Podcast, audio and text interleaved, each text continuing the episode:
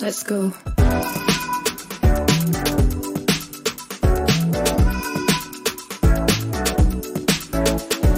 Welcome to Micromobility, a podcast exploring the disruptive potential of lightweight utility vehicles.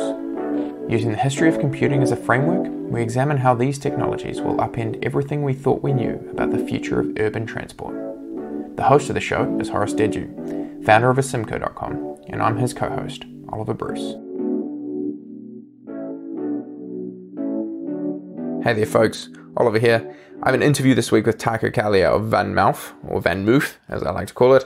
They make incredibly beautiful Dutch designed e bikes. They are some of the smartest and most focused in the hardware space on the e bike form factor that I've come across. Taco actually spoke at the recent Micromobility Berlin conference, and it was great to go and follow up with him just to be able to kind of unpack what he talked about on stage. There's a video link to his presentation, which is in the show notes. Go and check that out as well if you want to learn a little bit more.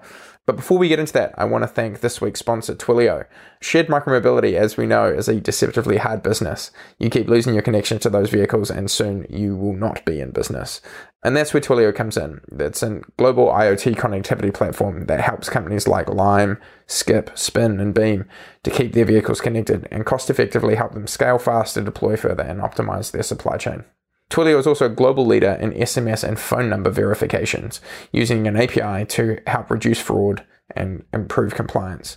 So, are you an operator and are you looking for the right global connectivity partner to deal with? Well, Twilio is offering free SIMs and test credit to micromobility podcast listeners. Check the link in the podcast description for more. And with that, here is Taco. And welcome back to Micromobility. I have with us today Taco. How are you today, Taco? Yeah, awesome. I just had a, a great bike ride from my home to my office along the canals of Amsterdam. A lot of bikes on the streets, so um, feeling great. Yeah, good, good. I had a, quite a joyous experience coming in and checking out your offices when I was passing through Amsterdam uh, a couple of months ago, and uh, it was for someone who's never been to Amsterdam, like I, I was blown away by how how special Amsterdam is when you realize like what a city can actually function like if you've got you know proper infrastructure for people to go and ride uh, e-bikes. What's the mode share of bikes uh, in terms of like the amount of travel that goes on in in uh, in the Netherlands? Yeah, I think the in Amsterdam almost 50% of all commutes is on a bike. So the other 50% is divided by cars, public transport, pedestrians. When you move around in Amsterdam, there are just bikes everywhere. We even have bicycle traffic jams. There are no hardly any uh, e-scooters in in Amsterdam. It's it's uh, completely different, let's say, as Berlin, where you see a lot of e-scooters at the moment. Uh, Paris too. It's just bikes and bikes only. Cars are more and more yeah disappearing almost automatically people just don't the bike is so much faster in amsterdam it's more fun and healthy so hardly anybody uh, even considers to own a car or to ride a car through uh, through amsterdam yeah well, I think you're the first Dutch guest that we've had. We've we oftentimes talk about the Netherlands when we're on this show, just because you guys have been uh, the center of the biking world for, or, or, sort of a model of the biking world for for a long time. But I would love to know the story. How did you even get started with doing uh, bikes? I mean, how did you end up founding VanMoof? Yeah, this, the cool thing is that um, you have to travel to another city in order to see what's good about your uh, what your own city. So uh, I was uh, I was living in Amsterdam, um, had a company uh, together with my with my brother, and we were on a business trip in New York. And uh, being Dutch, we we, we rented a, a bicycle to explore the the city, and we were riding around and and realized how great it is to ride a bike in in New York and New York has the most beautiful bike lane of the of the world. It's uh, the bike lane over uh, Brooklyn Bridge. Not during the day anymore. It's it's too crowded, but during the night, it's awesome. Yeah, we started. Uh, I'm an industrial and uh, design engineer by trade, so we started thinking how why is it that nor, not more people are are cycling here in New York, and why is it that in Amsterdam everybody is cycling, and what can we do as industrial designers? to to change that to get more people on bikes in cities like like New York and that's the start of the thinking process which led to the creation of VanMoof four years later. So we, me and my brother decided to spend at least a, a, period of our life, maybe our entire life, to combining the traditional Dutch knowledge of urban commuting on bikes with modern technology in order to overcome the barriers that, that people encounter when they uh, want to start riding bikes. And then the, the, the mission was created to get as much people on bikes in San Francisco, New York, Paris, London, Berlin, and Tokyo as we have in our hometown of, uh, of Amsterdam. I, love it because you, I mean, as you came and presented in Berlin, Taco did a Pecha Kucha presentation talking about the, the history of VanMoof and what they do, and it was excellent. But the slide that really stuck for me was you want to get the next billion on bikes. Yeah, you have to be uh, ambition. To be honest, I think that's really going to to happen. We will. We were right at the beginning of a revolution because I tell you why. Amsterdam has the perfect conditions for cycling. It's it's a pretty small city, one million people, but, but pretty dense. It's flat and the weather is kind of good. So Amsterdam shows, and Copenhagen too, and, and a lot of cities in Western Europe, if the conditions are right, people will switch to, to cycling automatically because it's just the most healthy, most fun, fastest, affordable way to move around town in a modern city.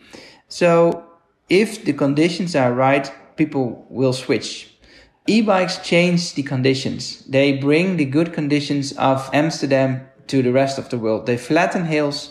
They make it possible for people without the best shape to commute to their work. It makes it possible for fat people. uh, I don't. That's that's not necessary. Yeah, I think like if you look at London, you see a lot of really young people in, in spandex on, on road bikes commuting to their work. But that doesn't bring the masses to bikes. And I think e-bikes will. And that's the beginning of a big uh, change. And, and e-bikes will bring uh, the masses in, in cities like San Francisco, New York, Paris, London, and Tokyo on, uh, on bikes and we're just at the beginning of that revolution we can see it in our in our numbers we can see it in sales picking up we see it on the streets it's starting and it's to completely change the way we move in the biggest cities of the uh, on this earth cool um, but talk me through your business operations. So you've got, you guys have obviously got all your design and your sales and your operations and everything in Amsterdam.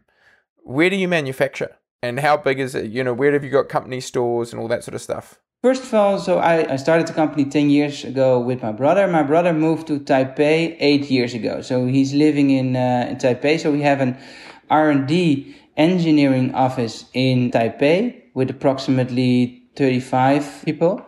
And then we have a slightly bigger office in, in Amsterdam with approximately 100 people. So we do the, the design and the uh, marketing sales. That's all Amsterdam operations, finance, but the real engineering of the electronics and the hardware, everything. The design engineering, we call it, that's in Taipei.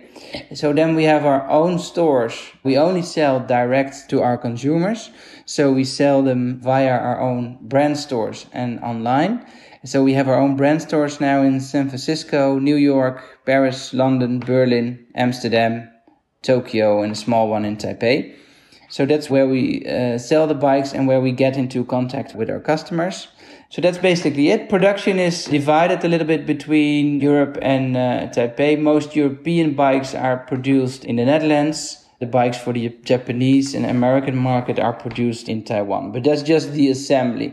The key is what we did in the past 10 years is not only redesign uh, the bike, we redesigned the way bikes are produced. So we are controlling the entire process of the design and engineering of the parts. So almost 80% of the parts now are designed uh, and created by ourselves as a company. I think I'll come back to that later. So that's where the real, uh, yeah, the work is. And those parts are produced in factories all over the world. And then it's, yeah, the final part is just the assembly, and actually it doesn't matter too much where you uh, you assemble. That's more an financial decision. It has to do with uh, import duties, taxes, shipping. Yeah, that's not the hardest part. And so you're selling into how many markets at the moment? Yeah, officially we have brand stores in, in seven countries, and we're selling a little bit more in in in nine, uh, 19 or twenty countries. So we have some countries in, in, in Europe where we do sell online, where we don't have a brand store yet. Yes. And then in terms of volumes of sales, so what was the number of bikes that you sold last year and uh, revenue in terms of turnover? Yeah, it's growing very fast. So this year uh, we sold approximately, uh, I think, 20,000 bikes, 15, just below uh, 20,000. We've been doubling in revenue for five years in a row now. It's growing very fast. Yeah. Yeah, because I, I had a chance when I when I think I talked to your uh, CMO Dave, who's a he's a Kiwi. Yeah. I got connected to him, and, and he said, you know, when I when I talked to him originally, he said, oh yeah, look, uh, we're about to do a fundraise. He sent me through the the docs, and I was kind of blown away with the projections that you guys have about where you where you're thinking of getting to by 2025. I mean, that's going to be a very substantially sized company by that stage. It's it's awesome. It's very exciting that that's if I'm not mistaken, it would be yeah. I mean for four five hundred mil in revenue. Yeah, we've been doubling now for four years in a row, and the plan is to keep doing that for a few more years, and then you end up at uh, in the big numbers. Yeah, that's that's true. But I let me explain why we believe that. Is what we did in the in the past ten years is is completely redesigning the way bikes are made because we believe that all bikes that are there are currently way too many bikes on the market. There are only I, I, it's a, sh- short guess, but I think there are over ten thousand, maybe even even twenty five thousand different models on the market. Every country has its own local hero brands. It's a scattered market, and every brand has a whole range of hundreds of, of models. And we believe it's very inefficient. And if we would have companies that, that, that, that focus a lot more, so they can focus on one product and turn that product into spend all their engineering capacity, all their, their R&D capacity on one specific model, like Apple did with the uh, with the iPhone, just one phone. And now they have a little bit more, but back in the days, uh, the first iPhone, they just had one iPhone for the entire globe. And that's so much more efficient. You can create so much better products with that. And that's our approach to spend all our, our efforts on one model and try to make that model big in order to create better electric bikes. So, uh, better quality, more affordable, because we believe that's what the market need in order to get more bikes on the roads of, of, of cities around the globe. So we created this company not to be this cool niche Amsterdam cycle brand, but we've created this brand to change the world and to get more people on bikes. And to do so, you have to grow big. So that's the plan. Yeah, let's see uh, how that works out. I we personally uh, we love, for example, the Brompton model. Brompton uh, a folding bike from the UK. They only produce one model. They have some versions, but basically it's just one folding bike. But they sell it all over the globe, and therefore they became one of the best in folding bikes. And I personally like that, and I want VanMoof to become the best in smart electric commuter bikes. I actually had this as a question for later on in the interview, but I just want to ask it now, which is like, it is that because bike hardware, like if you look at the bike hardware business, everybody is just traditionally, at least, right? All of the bike manufacturers at the moment are, you know, it's a terrible business. It's really low margin. There's no, they all have kind of like these convoluted distribution setups in a lot of the places. There's a couple of big players, but as you say, there's 25,000 different versions that have come out. When you were looking at this market in terms of how we're going to develop VanMoof, so you obviously focused on doing one one product. That I get. I understand. That's like a clear answer. What are the other things? You mentioned before as well this idea of being able to go, okay, we've got 80% custom parts. We're building a custom, pretty much our entire supply chain is going to be ours. It's going to be, we're going to own it. It's not going to, nobody else can come along and just sort of make the same version of the bike that we do just by putting all that componentry together. How are you using those to build you a better business? Um, so that you don't fall into that trap of just being kind of this low margin commodity player in the market.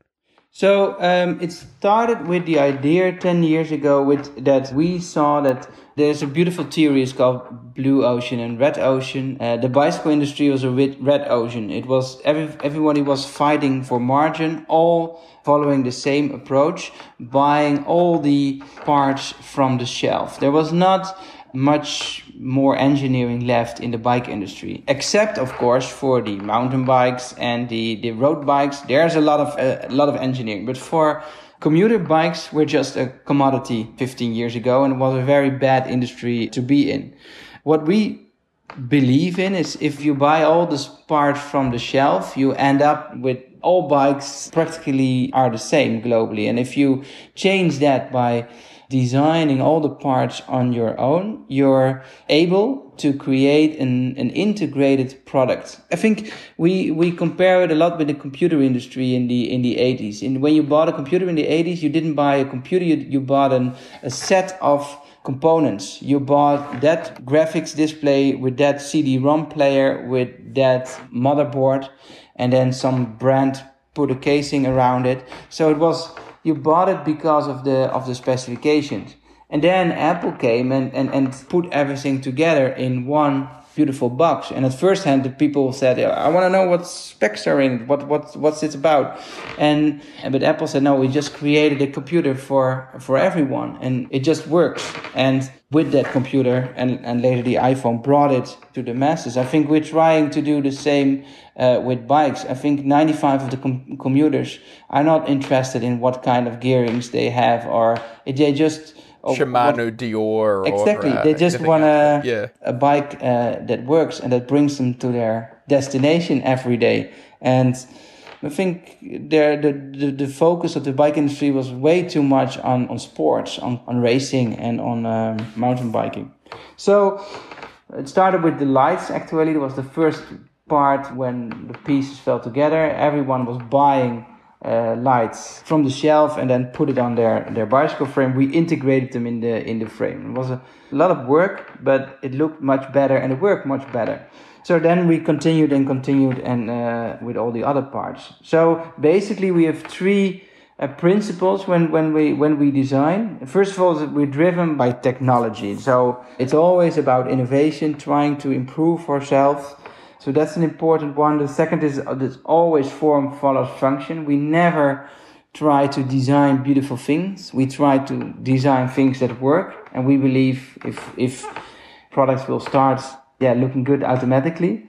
And the third thing is integration. We try to integrate as much parts and as much technology inside the bicycle frame because it makes the bikes much more uh, robust I mean, our bikes are made to be left outside on the streets. So if you integrate all this technology with, uh, it started with the lights, but also the locks, and now the the batteries, everything. Yeah, it uh, when it's integrated, it's much harder for for thieves to to pick it up, or when the ball, bike falls over, it, it it doesn't damage. So those are the three things are so, sort of guiding lines when we work on the design of our of our bikes so it started with the lights 10 years ago and then we continued with more and more parts in our own house. So uh, chain guards the, the, traditional hardware parts chain guards mud guards steering bar frame of course. That's, that's how it started and then it slowly emerged to the electronics. So we designed our own motor our own battery our own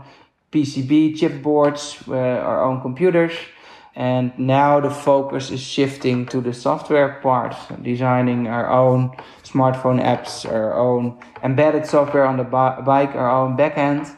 Yeah, we believe if you if you do everything in your own house and you can control the entire process and really create a seamless experience between the hardware and the software of the the product, and therefore, yeah, create the the best consumer experience there is and, and overcome the barriers that modern cyclists encounters and that's how it all started so I love this. I mean, I think that the where you've got to in terms of you know you just add more and more intelligence to the bikes is definitely follows the theory that we've had.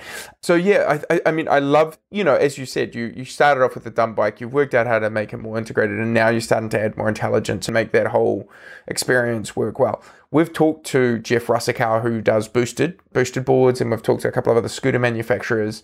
And the thing that they kind of are seeing is like overwhelmingly people who are buying their vehicles in the kind of the electric space using them as their primary vehicles. Like this is the people who end up buying these vehicles is like I'm going to be using this as my predominant form of getting around.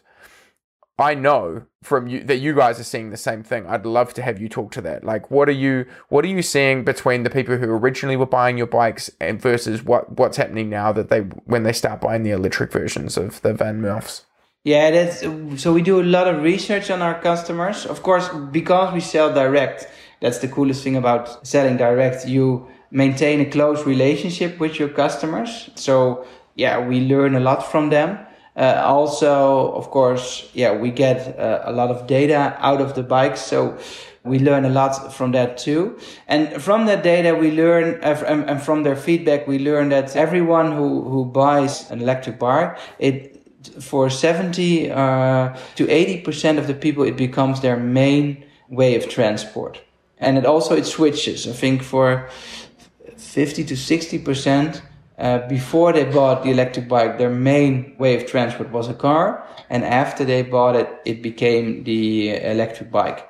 And that's the greatest, the greatest data. It really helps to get people out of their cars, and that's what we're seeing too. So uh, also in Amsterdam, I think um, the perfect bike ride on a commute on a traditional bike is approximately four to six kilometer but on e-bikes that's that's much bigger so up to maybe 15 20 kilometers. So e-bikes makes it make make it possible for a lot more people to commute to their work or to their university whatever.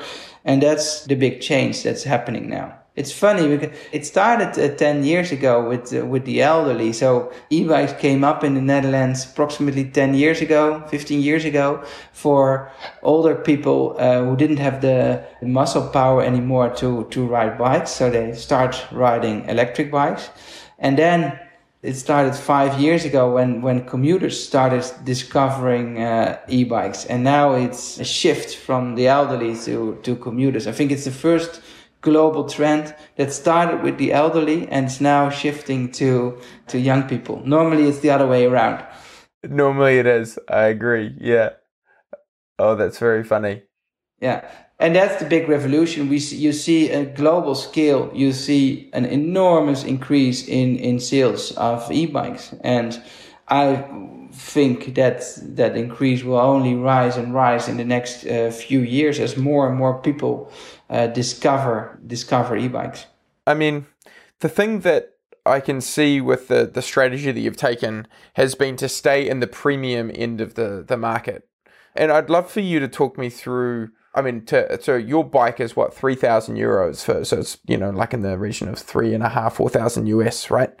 I understand because you're going for the fully integrated product and stuff like that, but how do you think about yourself in the positioning in this market, and do you think that there will always be a demand for that or do you see that over time that there'll be a, your ability to be able to do efficiencies of scale will be allow you to bring that right down oh for sure. That's the i mean the, the, the goal of the company is to get the next billion people on bikes and we would never get a billion people on bikes by selling $3000 plus e-bikes. We do this i mean now we're selling bikes mainly to to early adapters. We can see that in our in our customers. They're open to new technology. Most of them have an uh, have a Tesla too, and what we're doing now is creating scale, growing fast, and it looks like we're we're succeeding in that. But the only reason we do that is to get the prices down. So now we're becoming in a, a phase where we can redesign most of the parts for higher product uh, volumes. So that's a process that's happening all the time. So if we scale further, we can bring the cost price down and we will for sure bring prices down in, in the future. Yeah. If I may ask, what's the sort of goal price that you think a reasonably priced, good quality electric e bike or an electric bike will be in, say, four or five years? when everybody's manufacturing at scale, right? Like, do you have do you have understanding or thoughts around where the where the price points are going to get to? Because at the moment they're still kind of expensive. it's hard to predict, but I hope the market will be uh, already much, much bigger if we uh, are able to create VanMoofs for, uh, let's say, um, just below 2000 euros. It's definitely going to be a little bit more a little bit less advanced model as we're selling now, but all the basic technology, so the, the connectivity, the range, the kick lock, everything will be in it. We will have to, to change some things and then it should be possible to get it as low as, let's say around 2000, maybe just below, maybe 2200, somewhere in that area to tap into a real big market, that would be perfect to get them around uh, 1500. But that's, yeah, a, a, long, a big hairy goal for let's say uh, five to 10 years. And in order to do so, we have, uh, we have to reach the scale of a production of 1 million bikes per year. Right. Well, so I wanted to talk to you about that, how are you're going to get to that because one of the things that you brought up in your talk in Berlin, which I loved and think is, is conceptually really fascinating, is that you were saying, actually, look, our business model until now has been to build bikes and sell them. And we're shifting our business model away from being just selling the bikes to saying, you are going to think of this as your vehicle. In the same way that like you go out and buy a car you get a service plan you get everything and like you talked uh, about the subscription model and the the opening of the subscription model and how that how you've designed your bike right from the get-go to actually be built for subscription. I'd love for you to talk through how you see that business model changing how you're thinking about bikes. So you, you know yes there's the purchase price of maybe $1500 if you can get or 1500 euros if you can get to it. But do you think that most people by the time you get to that point won't actually be consuming a bike like that? They'll be consuming it as a as a subscription service? And What's the growth in the business been look like for the subscription side of the business? Yeah, that's that's a, a good point you're raising because it could well be that in five to ten years, uh, people are not buying bikes anymore, but are subscribing to a bike. I think this this, this counts for a lot of durable consumer products. By the way, I mean for me the, the, the traditional model is what we had in the past with uh, global uh, manufacturers selling bikes to uh, distributors in the countries or, or, or products to distributes in the countries, and then uh, those were selling them to small mom and pop stores in cities around the globe. And then it's shifted via the internet, it shifted to online sales, bigger chains, everything became bigger. I believe the next step of that is, is subscriptions or somehow, some way of charging uh, money on a monthly basis. Because of the internet you're already uh, able as a as a manufacturer to have a direct relationship uh, with lots of people online. So why not ask for a monthly fee instead of a one-off selling price? I love that model because it incentivizes manufacturers to create better products to uh, create product that lasts longer because it's an incentive for uh, producers, yeah, not to make stuff, sell it, and then that it doesn't matter anymore what happens with it. So it, it, I think it improves quality. So I love the model. That being said, we've been exploring uh, it for now, and we've actually actually just taken the decision to offer the subscriptions directly to consumers for the uh, e-bikes not just yet. We've learned a lot from the past year. We've been offering uh, subscriptions on our non-electric uh, bikes, learned a lot, and also see that it's when you offer subscriptions, uh, you have to deliver the entire package, and that's really hard to do it on a on a global level. And we believe we're not ready for it yet. So we believe in this model, but we won't will not offer it on the short term uh, to consumers directly. We do offer it to businesses. Then it's a little bit more condensed. So we have companies, uh, big companies that uh, subscribe to a uh, fleet of, of bicycles and giving their employees access to these, these bikes. We do not believe it too much in, in sharing for this. We do believe that for commuters, it makes more sense to own or subscribe to your own bike. For visitors and, and tourists, sharing makes a lot of sense, but for commuting, we more believe in one bike per uh, per person. I hear you. And for the subscription model that you do run at the moment for the, because you run it for the standard bike, right? You don't run it for the electric, but you run it for the standard bike. Exactly. What's the details of that? And then what's been the adoption of that? Of the, say, for example, as a percentage of sales, how many people end up using that versus just buying it outright from you? Yeah, that's the biggest issue. It's too popular. So over 60% of our um, standard bikes are now sold via subscriptions compared to 40% sales.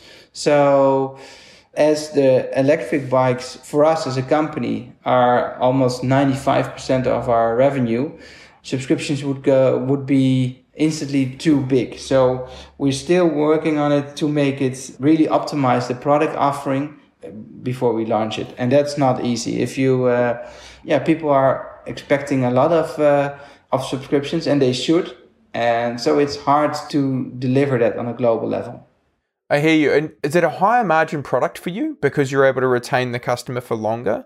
I mean, in some ways, right, you lock a customer in a little bit more if you've got them on a subscription because, you know, they, well, they've got the bike obviously, but then they've got the service and they, they don't have, you know, they don't have to think about it in any ways. It's why the car business has had built out and gone and done dealerships. Yeah, it, it, probably is a little bit higher margin. We don't look at it like that. The only mission of our company is to, at the moment, is to scale it, to become bigger in order to uh, be able to optimize the product further and, and get the prices down. So we only look at how we can get as many bikes on the road. And if margins for that a little bit lower or higher, that's not the big deal. So we did look into the financials, of course, of, of the subscriptions and some in some market it's a little bit higher. It depends a little bit on on uh, how much bikes are stolen because insurance is in, uh, integrated. How much the bikes and you also have to pay your bike hunters which i would love to i would love to have you talk to as well because a lot of people don't know those stories Yeah, we'll come back to that later. The the bike hunters are awesome, but uh, it depends a little bit per market. I think in in in Amsterdam, uh, it's an easy market, and uh, uh subscriptions are margins are a little bit better. I think in in the American market, for example, it's it's a bit tougher, but it's about the same. Yeah, interesting.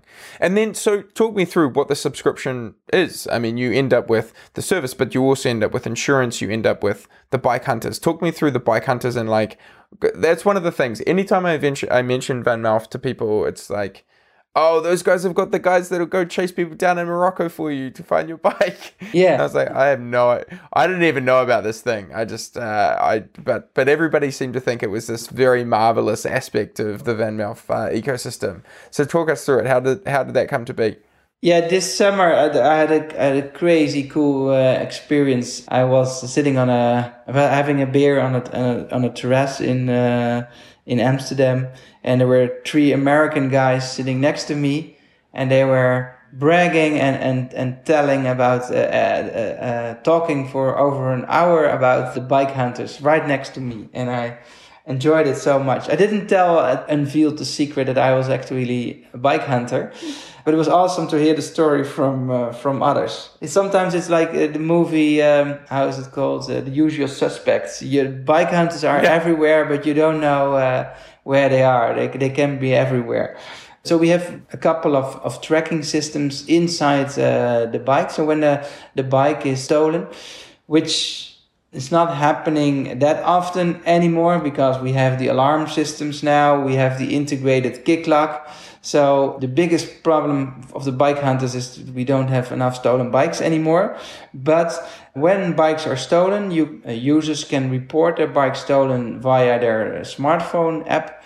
And then it activates all the tracking systems and it activates a global team of bike hunters that uh, retrieve stolen bikes. So they have two weeks to find your bike back. And if they can't find it back, you'll get a new bike if you have the, the peace of mind guarantee. They were they were hunting uh, yesterday in uh, in in New York, um, today in in Amsterdam. So they're active uh, around the globe, and in all markets that we operate in. So in our twenty markets, Uh, but sometimes they go further. So we had some bikes uh, one year ago, a little bit longer ago. Uh, there were three bikes stolen in one week in Paris, and they all went directly from Paris to Molenbeek in Brussels to Casablanca in Morocco. So we uh, followed the trace, went to Molenbeek, went to uh, to Casablanca. Eventually, fo- found a warehouse filled up with uh, stolen European bikes. Yeah, that was a it was a was a great trip. So we most of the time we film the activities of the uh, the bike hunters. We film the actual hunts, and it's it's great content to watch. If every month there's a monthly bike hunter update on the on the YouTube channel, and you can see what bikes we retrieved that month and uh, and how we did it. It's a big topic for us. I mean, in some way, it's just fun. It's just cool to see how we do this. I I, I believe and how we retrieve bikes. But it's also more than that. It's it's a big topic. I mean bike theft is for a lot of people the number one reason they are afraid to buy a, a good quality bike. And and they end up buying crap from from uh, home depot stores. And that's one of the worst things that can happen. The worst thing is that let's say someone in new york has made the decision to start commuting on a bike now and then, and that he goes to, let's say, Walmart and buys an, a, a bike for uh, less than $100. And what will happen is within three months that bike uh, will break. So it's, it's, it's an environmental waste of materials. Uh, but the biggest waste is that guy probably won't cycle anymore and, and will go back to his bike. So how can we convince people to invest in a proper bike of good quality. And I believe that's much easier if we solve the big bike theft issue. A lot of people are afraid of bike theft.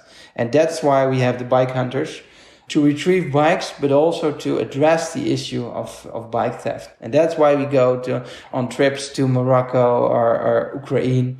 Uh, we would love to go to South America anytime soon. we, uh, yeah, someone needs to go and steal one and uh... some bikes riding around there. If, if you have listeners from uh, from South America, please call us. We we have some some great spots. Yeah, yeah.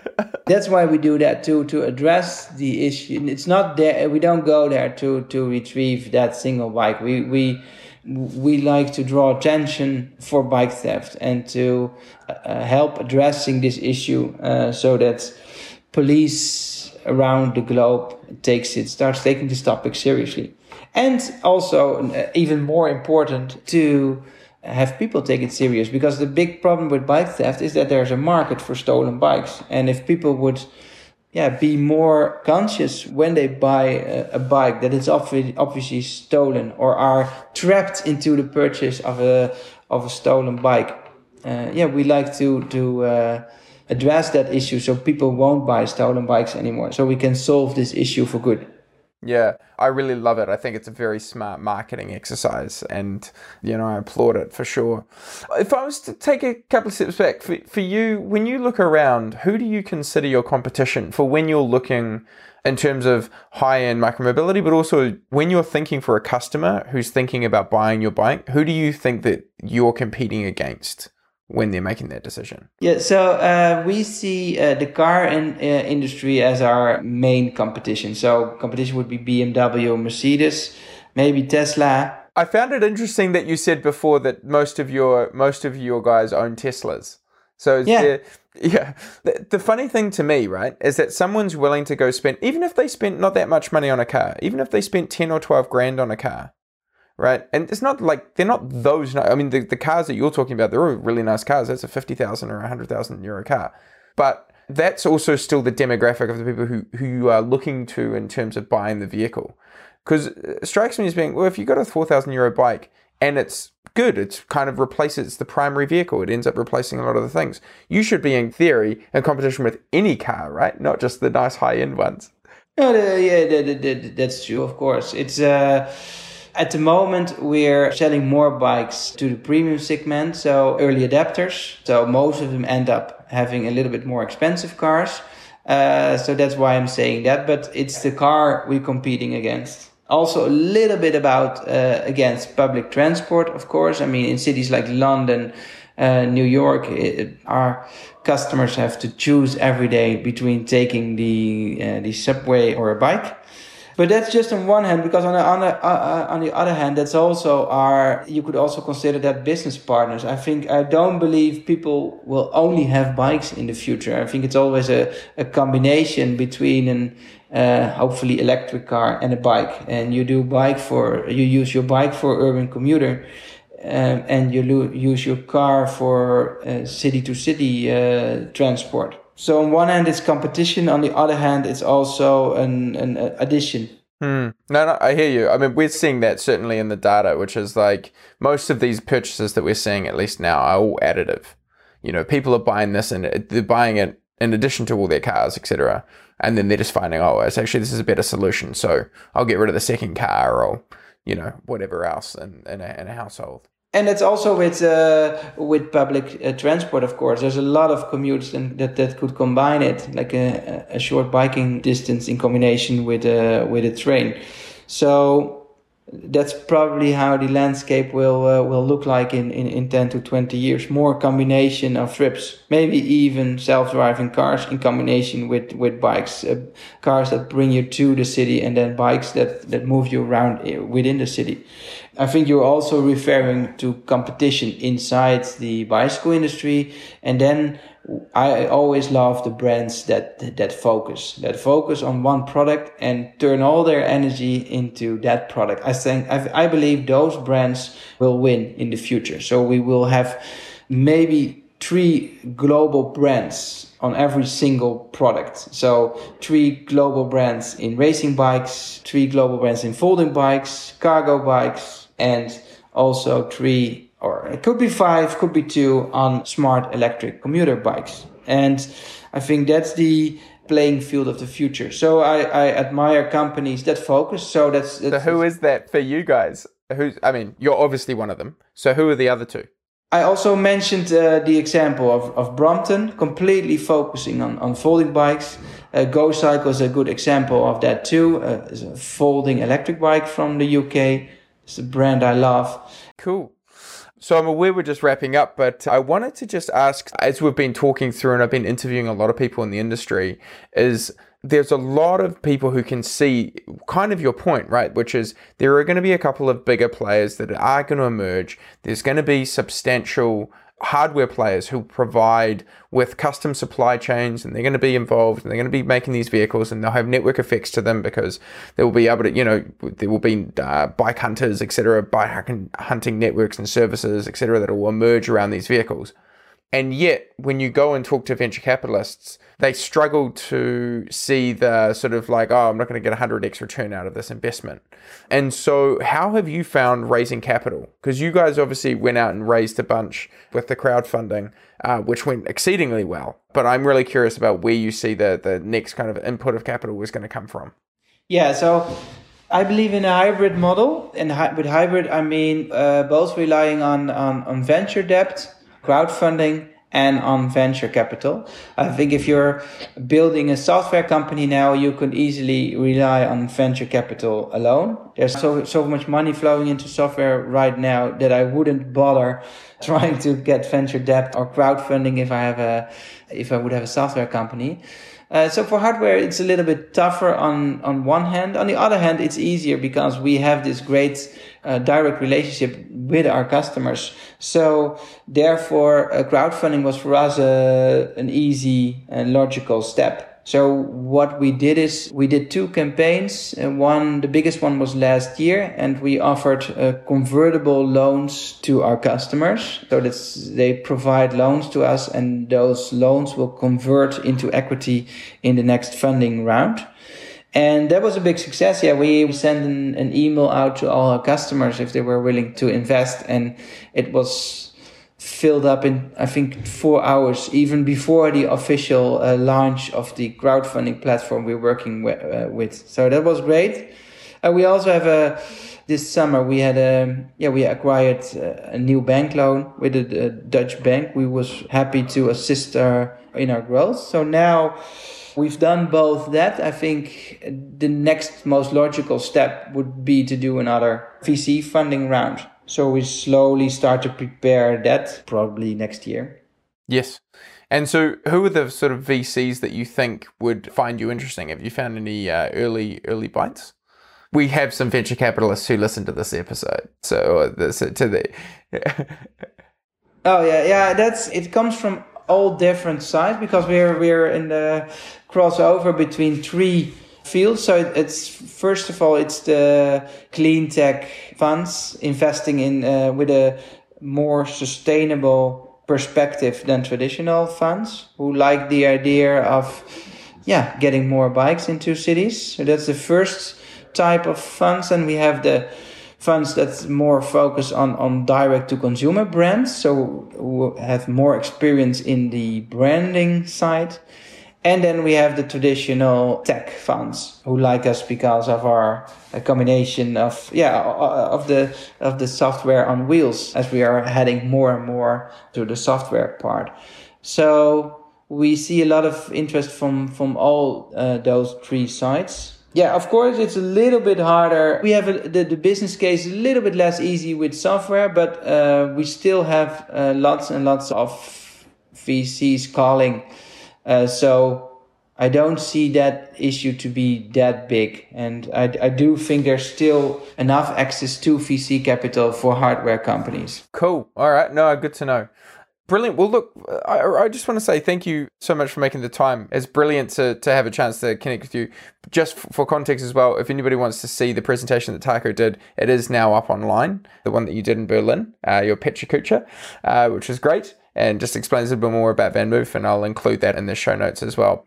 Taco, I just want to say thank you so much, and it's, it's I am really excited for you guys. I mean, I've been when I first saw your back in like 2012, I think was when I first discovered the Van VanMoof, and I just thought that is a good looking bike. Like the guys who make that are just they know what they're doing. It's been such an interesting thing to be able to like follow your story and then obviously be able to end up doing this uh, and to be able to uh, bring you on the podcast and, and talk to you about what you're up to. So keep it up. Thank you. Thank you very much. And if anybody wants to find out more about you, are you on Twitter yourself?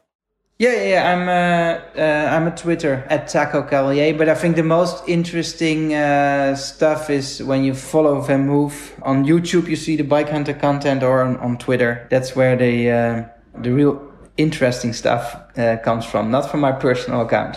Oh, okay, yeah, no, touche, touche.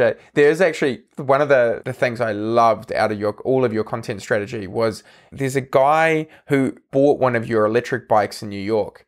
And he was like, dude, I didn't even go to like I didn't go to buy a bike. I was actually going to buy a car. And then I found I found the bike on the roof of the car in the showroom and was like, I like the bike. Can I just buy the bike?